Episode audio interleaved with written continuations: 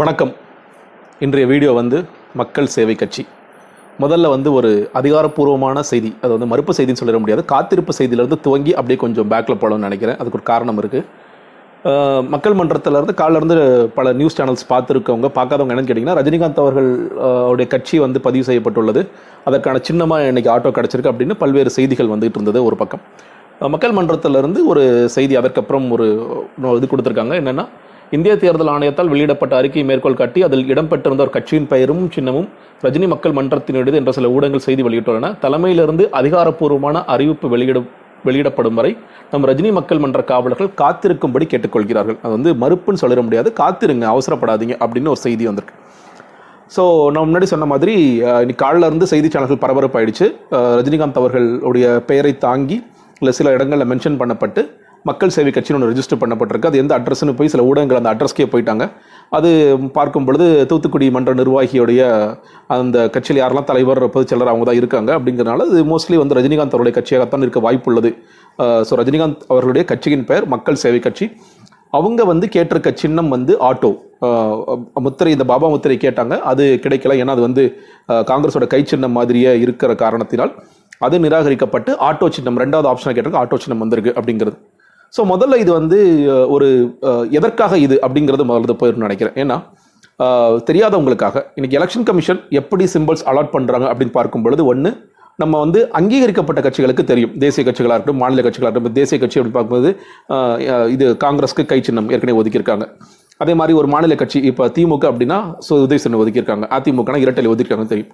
நீங்கள் political parties registered அதாவது பதிவு செய்யப்பட்ட ஆனால் அங்கீகரிக்கப்படாத கட்சிகளுக்கு அப்படின்னு பார்க்கும் பொழுது சில நேரங்கள் என்ன ஆயிடுதுன்னா கட்சிகள்லாம் வர- தொடர்ச்சியா தோர்த்துட்டு இருக்கும் பொழுது அவங்களுடைய சிம்பிள்ஸ் வந்து போயிடுது அவங்களுடைய கட்சியோட அங்கீகாரமும் போயிடுது ரெகனேஷன் போயிடுது.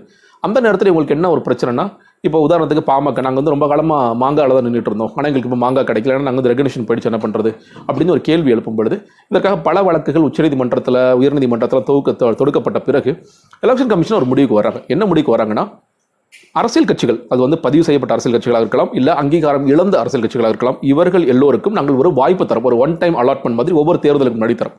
அது என்னன்னா அந்த குறிப்பிட்ட மாநிலத்தில் அந்த சட்டமன்றம் களைவதற்கு ஒரு ஆறு மாதத்திற்கு முன் இருந்து நீங்கள் தேர்தல் நோட்டிஃபிகேஷன் வர்றதுல ஒரு ஐந்து நாட்கள் முன் வரை நீங்கள் உங்களுக்கு தேவையான சின்னங்களை அப்ளை பண்ணலாம். அதாவது ஒரு உங்களுக்கு ஒரு மூணு ஆப்ஷன் கொடுக்குறோம்.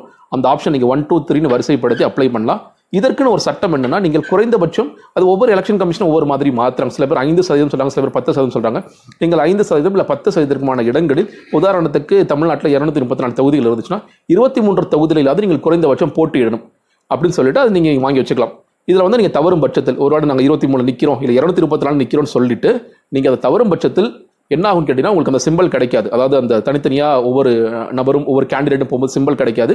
அது மே அது மட்டும் இல்லாமல் உங்கள் மேலே ஆக்ஷன் எடுக்கப்படும் ஸோ அந்த ஒரு காரணத்திற்காகத்தான் எல்லா அரசியல் கட்சிகளும் அதாவது பதிவு செய்யப்பட்ட அரசியல் கட்சிகள் கூட ஒரு ஆறு மாதத்துக்கு முன்னாடி இதை இதை வந்து நம்ம அப்ளை பண்ணி வச்சிருவோம்ப்பா. ஏன்னா இப்போ நீங்கள் பார்க்கலாம் கமலுக்கு வந்து டார்ச் கேட்டார் கிடைக்கல. அது வேற ஒரு கட்சிக்கு போயிடுச்சு. அதுக்கு அடுத்த ஆப்ஷன் ஒன்று வந்துருச்சு. அப்போ என்னன்னா அட்லீஸ்ட் ஒரு லீகல் பேட்டில் போகிறதுக்காவது எங்களுக்கு ஒரு சான்ஸ் கொடுக்குறாங்க அப்படிங்கிற காரணத்திற்காகவும் இது ஆறு மாதத்திற்கு முன்னாடியே இதை வாங்கி வச்சுக்கலாம் அப்படிங்கிறது. ஸோ அது ஒன்று இரண்டாவதாக ஒரு கேள்வி என்னன்னு கேட்டிங்கன்னா ரஜினிகாந்த் அவர்கள் வந்து கட்சி ஆரம்பிக்க மாட்டார். அப்படின்னு முதல்ல சொல்லிட்டே இருந்தாங்க. இப்போ கட்சி ஆரம்பிச்சிருவாங்க ஆனால் தோத்து வரணும் அடுத்த லைனுக்கு வந்திருக்காங்க இல்லையா?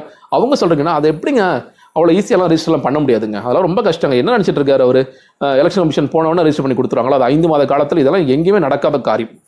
முதலேருந்தே சொல்லிட்டு இருந்தேன்னு கேட்டிங்கன்னா நமக்கு தெரியவில்லை. அல்லது பலரும் வந்து யூகித்த மாதிரி இல்லாமல் ரஜினிகாந்த் அவர்கள் தொடர்ச்சியாக ஒரு அரசியல் கட்சியை பதிவு செய்வதற்கான வேலைகள்னு சொல்லப்போனால் இந்த மக்கள் சேவை கட்சியோடைய வரலாறுன்னு பார்க்கும் பொழுது இரண்டாயிரத்தி பதினெட்டிலேயே அனைத்து இந்திய மக்கள் சக்தி கழகம் அப்படிங்கிற பேரில் ரெஜிஸ்டர் ஆகி அதுக்கப்புறம் ரெண்டாயிரத்தி இருபது செப்டம்பரில் ஒரு அமெண்ட்மெண்ட் என்ன போட்டிருக்காங்கன்னா இது வந்து பேர் மாற்றுறாங்க இது வந்து மக்கள் சேவை கட்சி அப்படிங்கிற பேர் மாற்றுறாங்க அப்படிங்கிறது பார்க்கிறோம். ஸோ அவர் தொடர்ச்சியாக என்ன வேலை செய்யணுமோ அந்த வேலை செஞ்சுட்டு இருந்தார் குறிப்பாக நீங்கள் வந்து என்ன கட்சிகளுக்கு தேவையான இன்ஃப்ராஸ்ட்ரக்சர் டெவலப் பண்ணுறதா இருக்கும் பூத் கமிட்டி போடுறதா இருக்கட்டும் அந்த வேலைகளை தொடர்ச்சியாக அவர் செய்து கொண்டு தான் இருந்திருக்கிறார். அது பல பேருக்கு தெரியாமல் இருந்திருக்கு அப்படிங்கிறத பார்க்குறோம். இது எதற்காக சொல்கிறேன்னா இந்த ஏன் நான் ரிவர்ஸில் போனேன்னா ஒரு காரணம் தான் இது முன்னாடியே நம்ம அஹ், பல நேரம் சொல்ல மாதிரி கட்சியை ஆரம்பிக்க மாட்டார் கட்சி ஆரம்பிச்சிட்டார். கட்சியை பதிவு செய்ய மாட்டார் கட்சியை பதிவு செஞ்சுட்டார். அடுத்த அவள்கிட்ட என்ன கொள்கை இருக்குது அப்படின்னு கேட்குற கேள்விக்கும் நிச்சயமாக பதில் கிடைக்கும் அப்படிங்கிறக்காக தான் நான் இந்த ஆர்டரில் வந்தேன். ஏன்னா பல பேர் என்ன அவர்கிட்ட கொள்கையே கிடையாதுங்க. அவர் கொள்கையை கிட தலை சுத்திருச்சுன்னு சொல்ல சொன்னார். அதாவது ஒவ்வொன்றா என்ன அதாவது அரசியலுக்கு எது தேவை என்ற அந்த வரிசை இருக்கு இல்லையா? முதல்ல பலம் பலம் என்று பார்க்கும் பொழுது இன்னைக்கு வந்து ரசிகர்கள் பலம் தொண்டர்கள் பலம் இந்த பலம் இருக்கு. அடுத்ததாக ஊடக பலம் அவருக்கு வந்து இயல்பாகவே இயல்பாவே வாய்ச்சிருக்கு அப்படிங்கிற பார்க்குறோம் அடுத்ததாக கொள்கைகள் சொல்ல வேண்டும். ஸோ எந்த ஆர்டரில் வந்தால் மக்களுக்கு சரியாக இருக்கும்? அதற்கு அடுத்து பிரச்சாரம். அந்த யுக்தியில் கரெக்டாக போயிட்டு இருக்காரு அப்படிங்கிறத நான் சொல்ல விளைந்தேன் அதற்காக தான் இந்த ஆர்டரில் வர வேண்டிய அவசியம் இருக்கு. ஸோ அடுத்ததாக இந்த கேள்விகள் எவ்வளோ கொள்கைகளே கிடையாதுன்னு சொல்லும் பொழுது அந்த கொள்கைகளும் சொல்லப்படும். இப்படி ஒவ்வொன்றாக மிகச்சரியாக வந்துட்டு இருக்கு. ரொம்ப அற்புதமான விஷயம்னு பார்க்கும் பொழுது இது ஆட்டோ சின்னம் அப்படின்னு பார்க்கும் பொழுது அதை எளிமையாக மிக எளிமையாக தமிழ்நாடு முழுக்க கொண்டு போய் சேர்ப்பதற்கு ஏற்கனவே பாஷாவே வந்துருச்சு இல்லையா? நான் புதுசாக சொல்லணும்னு அவசியம்லாம் நினைக்கிறேன். நன்றி வணக்கம்.